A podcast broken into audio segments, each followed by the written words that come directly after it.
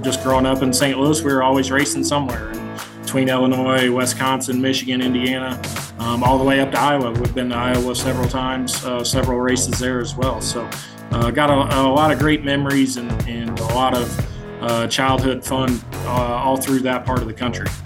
You're listening to The Quick Cast. Sit back, relax, and enjoy the show. Welcome into the Quick Cast, the official podcast of Kwik Trip. My name is Chris Calloway, and my guest today is Randall Burnett, the crew chief for the number eight car driven by Kyle Busch in this weekend's Michigan 400. Randall, welcome on to the QuickCast. Yeah, thanks for having me on the QuickCast. This is a pretty cool deal. Yeah, we're excited for this weekend. It's a pretty cool partnership for us here at Kwik Trip, uh, as Kyle will be decked out in a Kwik Trip Kwik Star racing suit. We'll have Kwik Trip and Kwik Star on the hood of the car, on the side of the car, and of course, we are our slogan "See you next time" across the bumper. And you know, part of the gig in, in NASCAR, I would imagine, is is dealing with sponsorships and promotions and paint schemes and all that kind of stuff. That probably doesn't fall directly into your wheelhouse as as crew chief, though, right? Well, no, I mean I'm more responsible, obviously, for the uh, the making the car fast. But uh, it's kind of cool. They just finished up the wrap on the car today, actually, um, and it looks really good. The car looks great. Really excited about having a Kwik Trip on board um, and this partnership. You know, it's it's going to be a lot of fun, I think, for everybody. Yeah, we're looking forward to it. It's on TV this weekend on uh, the USA Network. Uh, you can watch the Michigan 400 there. But um, can you kind of take me through what a week is like for you. You know, you you were in third place at Richmond over the weekend. You're back in North Carolina now, middle of the week. You're heading off to Michigan towards the end of the week. What does a typical week in the middle of the season look like for you? Well, it's uh, pretty busy actually. Um, so uh, I'll start on a Monday. Say we uh, so we raced uh, Richmond on Sunday. Uh, like you said, we got third there, um, which was a good good race for us. We obviously want to win every week, but um, we've kind of struggled with our short track program a little bit. So uh, to be able to go to a short track and have a, a really good finish, qualified second, finished third. So that was a pretty good race for us. So um, you know we fly home Sunday after the race typically uh, right away. Um, and then we'll do all of our driver debriefs on Monday. Um, a lot of, you know, write up our post race reports of, of what things worked for us, what things didn't work for us, keep all of our notes, get all that organized.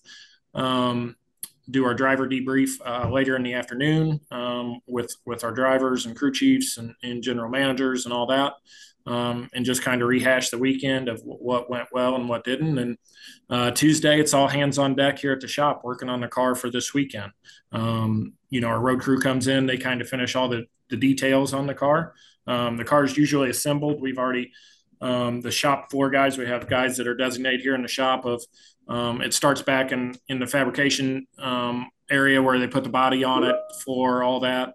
and then it comes out here to the shop floor where they put all the suspension, the engine, all that stuff goes in. All of our shop guys that, that are here weekly, uh, based here in the shop weekly, do all that, and then they kind of turn it over to us on the road crew. Um, and the road crew does the final details of um, the car setup and um, you know installing the springs and shocks and doing this and doing that, and you know making sure the interior is good for Kyle, all the driver, all the driver stuff, the pedals, the seat, everything's perfect in there for him. Um, so we do that for a couple days, get all that scienced out. That's usually about two or three days worth of work. Um, the car will load uh, Thursday evening um, this week um, and, and, leave, and they'll leave that that evening and drive through the night um, on the way to Michigan and be there. You know, late Friday morning sometime, um, and then they'll park the haulers on Friday. the road guys, the guys that travel with the car every weekend, will all fly out, fly out. I think Friday evening this week um, and then be at the track first thing Saturday morning. And it's just kind of that same thing every week throughout the season. Yeah, it's yeah, it's pretty much that. You know, the schedule changes a little bit depending on sure. where we're going. Like if we got a West Coast race, um, you know, Indy's a little challenging next week. We got to be there. You know, the car's got to be there a day earlier next week. Um, just because the way the schedule works. So we'll work here in the shop Monday, Tuesday, Wednesday, load up Wednesday night, and then the car will leave, you know, Wednesday night you know, for Indy. So uh, it just kind of depends on where you're going, what the what NASCAR schedule is that week. Um, it's kind of changing all the time. Um, but yeah, that's kind of a typical typical week for us. You know, we'll work three days here in the shop, finishing doing all of our final details.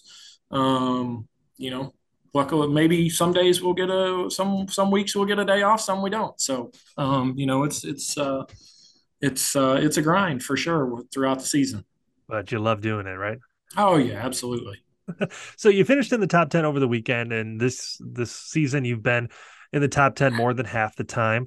When you're actually on race day, what's the difference between, you know, like a, a 20th place finish and then when you're in the top five? Is there something you can tell specifically what's happening and then kind of what's the difference between moving from top 10 into that that that winning position well, so right now the car, like um, with this new next gen car that that we've been racing the last two years, right?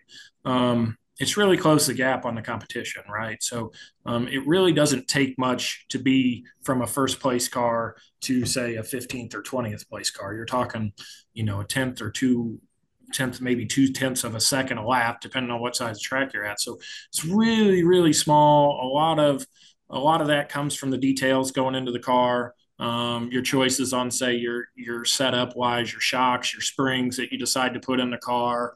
Um, what ride heights that's a big thing for us. Uh, the cars are very aerodynamic now. Um, the floor makes it uh, very aerodynamic for us and it's very sensitive to how high off the ground it is. So um, that's a big adjustment we make throughout the weekend of and we're talking you know 20 30 40 thousandths a change is is a significant change and, and the driver can feel it and make a big difference in the car. So um, it's it's really technical really um, really like i said detail oriented and and understanding how to get the most out of your car. And so you've got three wins so far this season uh, at fontana in california the big one in talladega and then a hometown win for you uh, down in st louis what does a what does a typical celebration look like for you after a win? Look look like for you and your team?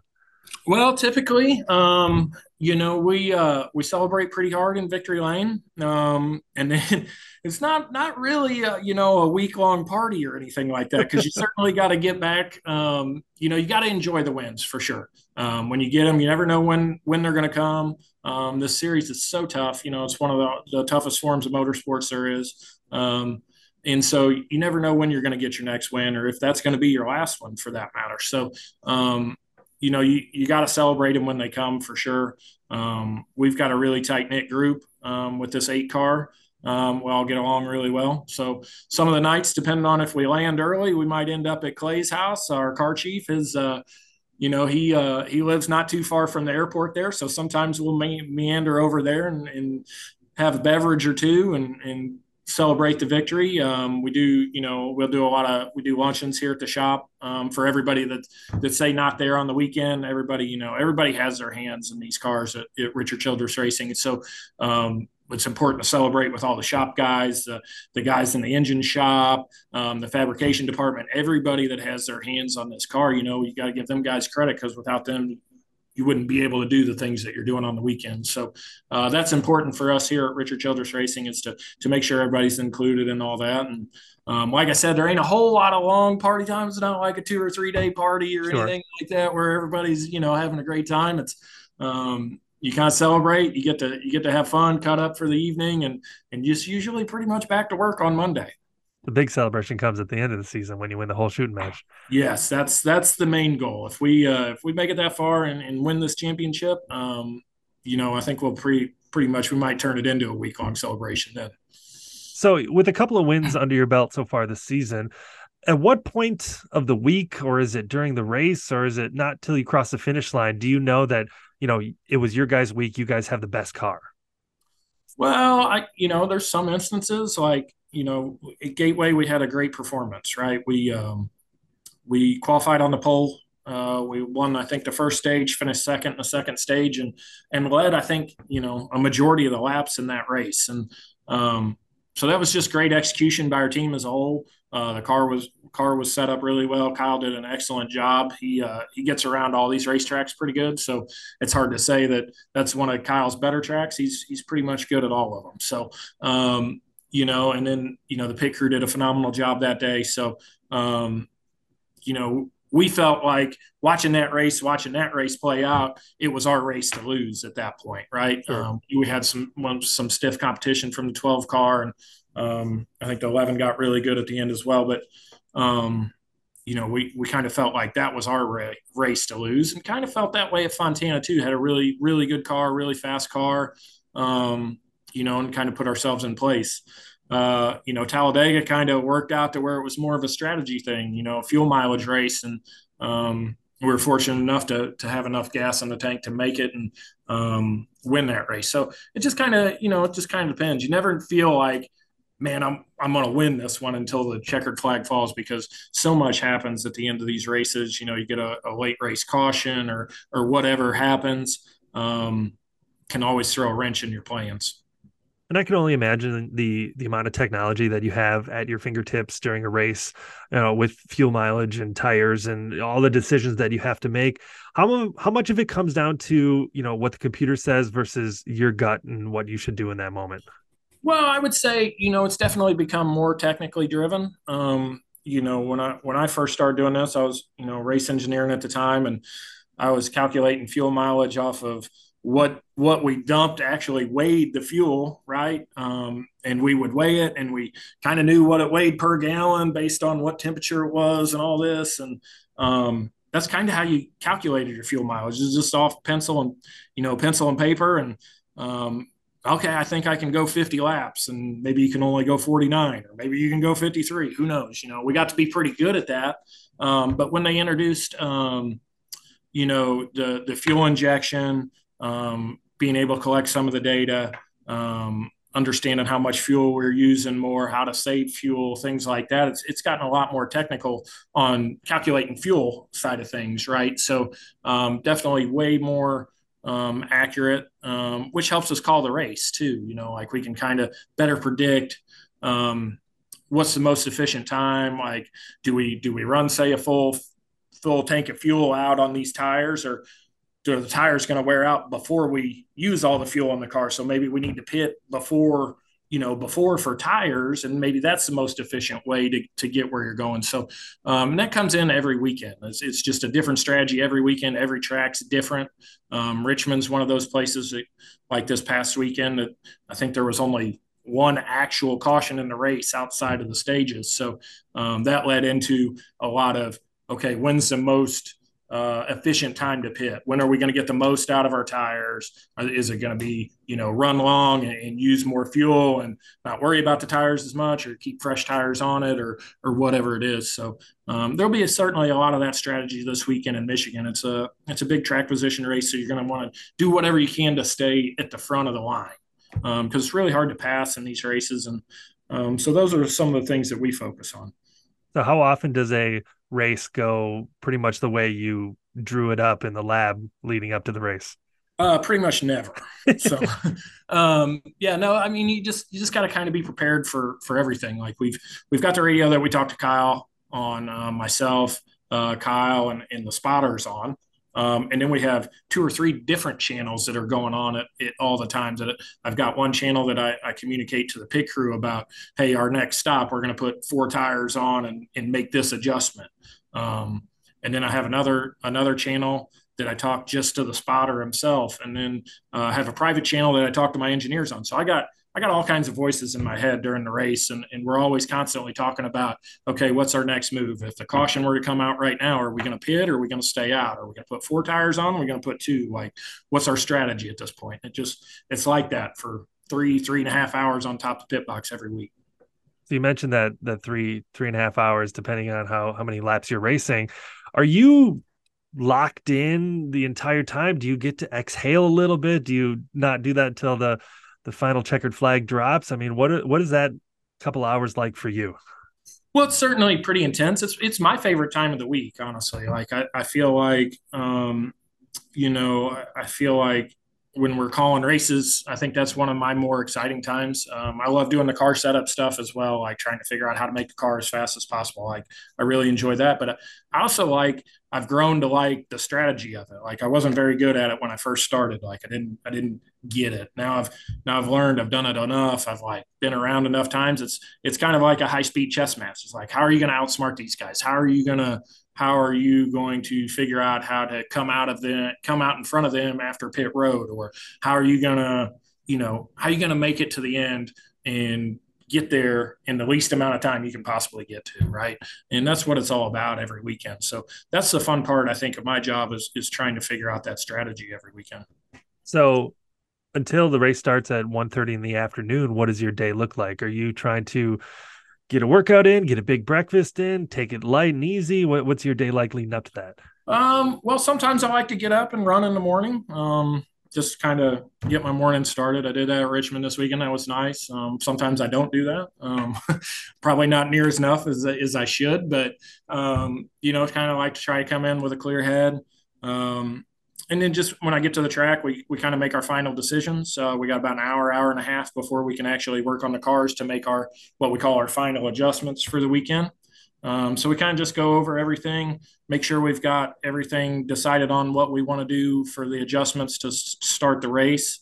Um, communicate that with our mechanics, so when they can do that, they they do, and then um, start working on that strategy. Like we we we talk about strategy all week, but we kind of really go dive deep into it on Sunday morning and say, okay, this this is what we got. This is how the race we feel like the race is going to play out. If this happens, this is what we're going to do. You know, um, talk about all that with our with our engineers and and just be prepared. Have everybody on the same page going into the race. Is there such a thing as giving a driver too much information, or do the drivers want to know everything that you and the engineers are talking about? Um, yeah, I think there's I think there's uh, instances where you can give the driver too much information. Um, but you also got you can't leave him in the dark out there. Sure. He's got to be able. So, like you know, like for instance, Richmond's a, a big one. Sometimes you'll be out there on a little bit older tires in a car that shouldn't be passing you right now is passing you, and it starts frustrating the driver because he's it's like, what the heck's going on? Well, that guy's on new tires because he's on a different strategy than us, right? So, um, you kind of got to communicate all that.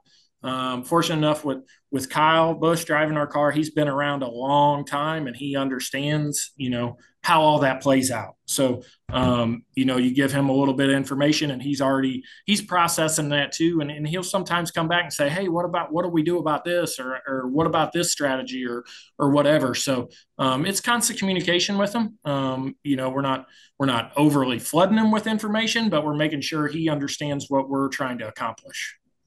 So you personally, you're from the the St. Louis area, uh, born in Fenton, Missouri. Uh, how did you get into racing in that part of the country? Yeah, so um, my dad grew up in southern uh, Indiana, um, and he raced uh, late models uh, when he was a kid. You know, he raced dirt late models all over, uh, place in Illinois, Haubstadt, Indiana. There's a lot of places in that area of the country that that he raced a lot at, and then he moved to St. Louis, um, and then married my mom. I was born, and then uh, he got me into go kart racing at a very young age. Uh, he was always involved in some sort of local racing. Um, got me involved in go kart racing. At, you know, I started racing, I think, seven years old.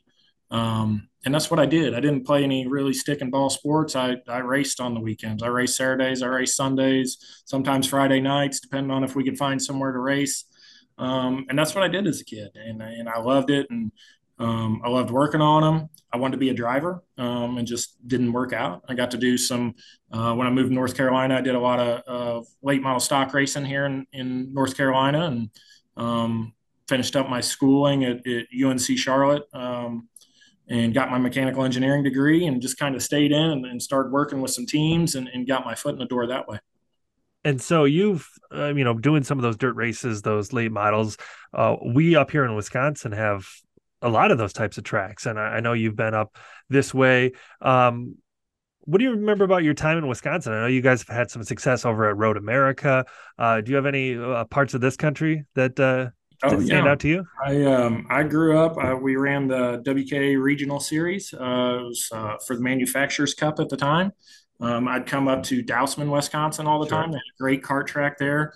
Um, Brodhead, uh, Wisconsin. It was another great place. That was probably one of my favorite go kart tracks I ever raced on. So uh, got a lot of time there. You know, Northern Illinois, um, into Michigan, all those areas. You know, um, just growing up in St. Louis, we were always racing somewhere, and between Illinois, Wisconsin, Michigan, Indiana. Um, all the way up to Iowa. We've been to Iowa several times, uh, several races there as well. So, uh, got a, a, lot of great memories and, and a lot of uh, childhood fun uh, all through that part of the country. So then I have a, a regional question for you. So St. Louis, I would consider as part of the Midwest, but probably the furthest southern part of the Midwest, would you say? Because any once you get farther south than that, it is a little bit of shift in the culture, right? Yeah, I would say I would say pretty much south of St. Louis is, is a little different, right? You know, um, you kind of start getting into that what they call the southeast region, right? When you get into the Kentucky and, and Tennessee area. Um, so yeah, I, you know, I, have always identified as a Midwesterner. I would say, you know, just growing up uh, 20 minutes from downtown. I'm a Cardinals fan. I know you're a Brewers fan. Um, I'm sorry about that, but uh, Cardinals fan. You guys are are obviously doing a lot better than us this year, though. So this year, yeah,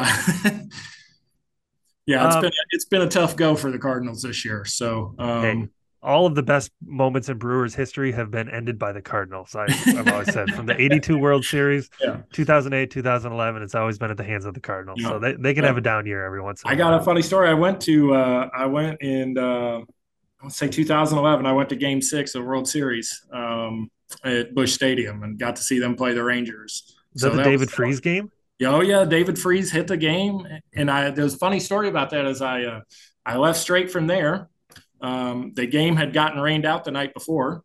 Um, mm-hmm. so I was actually supposed to be in Martinsville, Virginia for a race. I called my boss and I'm like, man, it's game six. Like I'm at the World Series.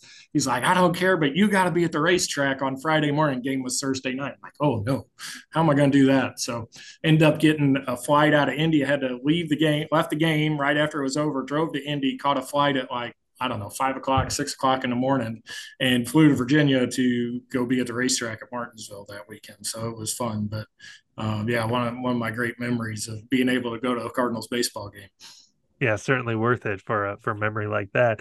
Are there other uh, places around the country, whether it's tracks, ballparks, cities that that stand out to you as some of your favorite places to visit? Well, certainly. Um, you know, Road America was one of my favorites. Honestly, we've been we came up there. Um, it was great. We stayed in Sheboygan there, right on you know right on the lake. Um, loved coming there. I hate we didn't come there this year. Um, certainly, that was certainly a bummer, especially since we got our first win with Tyler there last year uh, in the eight car. Um, so we are a little bummed about that, but that was one of my more favorite tracks to, to actually come to. It's a great part of the country. I know the Xfinity guys were there last weekend um, and had a great time. So, um, you know, I like going to Kansas City. Kansas City is one of my favorite places. Um, you know, it's a great city. We stay right there in downtown. It's always fun to go. Um, great places to eat there. Um, as far as racetracks, I love I love going to Darlington. Darlington's uh, got so much so much history and, and, just such a cool, unique racetrack. I love going there. Uh, and Martinsville as well. I was fortunate enough to to race a few late model races at Martinsville myself, so I've gotten to drive there. So that one's kind of near and dear to my heart too. And you mentioned Tyler, and you were with him for the past couple of seasons. Uh, you've been with a handful of drivers before that: A.J. Allmendinger, Austin Dillon, Paul Menard, and more. You know, c- jumping over to Kyle Busch and his team, what's that transition like as a crew chief coming in? You know, Tyler, a little bit of a younger guy when you started with him, and Kyle is you know one of the one of the biggest names in the sport. What's that transition like uh, coming into to his team? Well, I'm not gonna lie. I was a little nervous about it at first. I mean, he's you know he's a legend of our sport. He's going to be you know a future Hall of Famer um, the one you know 200 and some national touring races like some incredible incredible numbers that he's he's put up through his career and um, can win any given weekend um, so that puts a lot of pressure on a team that's you know it, you go into it and if the car's not performing you know it's not him right so um, but but our transition's been great we uh, we get along really well um, you know we spent a lot of time together this off season getting to know each other um, getting to know how each other works communicating um, you know, going how teaching him our, our process and how we go about preparing for a week of racing and, and him going through how he likes to prepare. So all those things have has really helped speed up our our uh, you know learning time or learning curve together. And and I feel like we've came out and, and done fairly well. We've certainly got some room for improvement. Um, you know, but I, I, feel like we've all been working hard together in in making that happen. And I think Richmond was a good testament of that this weekend. We, like I said, we've been struggling on those short tracks, and to go up there and qualify second and, and come out of there third and um, really show you know the grit that this team has, I think is, is was good, and uh, I think that that gives Kyle a lot of confidence in what we're doing. And I know it probably varies from driver to driver, but how much of your job is managing the car versus managing the guy driving it? Um, a little bit of both, I would say. Um, you know, there's there's definitely times that he's uh, he can do um, he can get frustrated in the car if, if things aren't going the way. So um, sometimes you gotta you gotta manage that, try to keep him cool, try to keep him calm, um, and go from there. You know, and then um, it's it, it, my job's basically about managing everybody on the team, right? Keeping everybody pulling in the same direction. You know, I got um, I got to decide on the strategy. I got to kind of help decide on the final setup of the car. I got to make sure all that stuff gets executed out the way we want to. I got to communicate with the pit crew about what we're doing and how we're going to continue improving. And I got to keep the driver informed and, and on board with what we're doing as well. So it's kind of just, you know, it's more managing all of that than anything. And and like you said, you and Kyle have had some some good success this season. Currently sitting in fifth place in the NASCAR Cup Series standings. Uh, four races to go, correct, before the playoffs. Can you kind of take me through the stretch run here and kind of how you manage things in August as you as you get into crunch time? Well, we we certainly we've had some conversations as a team, and and this is our this is our time to start um, really focusing on how we're going to come out of the gate strong in the playoffs. Right? We've we've got we've got good points going into the playoffs. We want to try to win some stages. We want to try to win races um, going before we get to the playoffs to to try to give ourselves some more bonus points when we start. Um, outside of that, it's just about performing consistently each week. We've had a lot of ups and downs, uh, peaks and valleys, I should say. Um, you know, we've had really fast cars and and we've not executed well and got poor finishes out of it. Sometimes we've had cars that hadn't been as good, but we've got good finishes out of it because we've had good execution. So it's kind of um, kind of leveling out those peaks and valleys and being able to consistently run in the top five, top 10, score stage points, and put yourselves in contention to win week in and week out. That's what's going to take to win the championship at the end of the year. And it's a pretty long playoffs over the, the course of a couple of months. I mean, is that is that popular on the circuit? Is that something that uh, people like the structure of it and the way that it's kind of you whittle it down from 16 to 12 to 8 all the way down to the finish? Uh, i don't know. It's kind of it, it's kind of you got what you got. It's their sure. sandbox and we're playing in it right? So i think there's a lot of differing opinions on it. Every year people come up with well they should do it this way or we should do it this way or we should do it this way. Well at the end of the day this is what we got. We've got a 10 race playoff. Um, whoever wins that final race is declared the champion, no matter how good they've ran all year long or not. You know, um, it doesn't really come into it. It's about your performance on that one day of the year. And so you got to prepare yourself to get to that point, first of all, because it's a challenge to get to even be in the final four.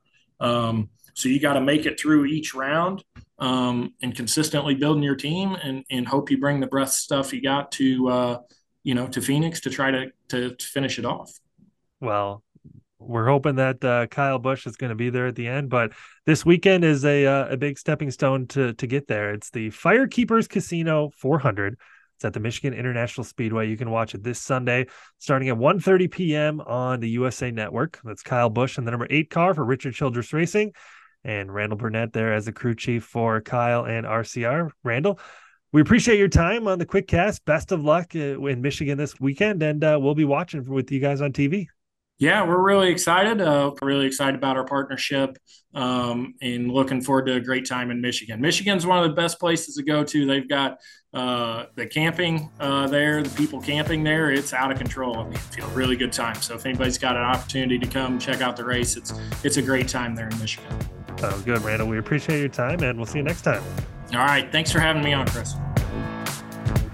Thanks for listening to the Quick Cast. Hey, we'll see you next time.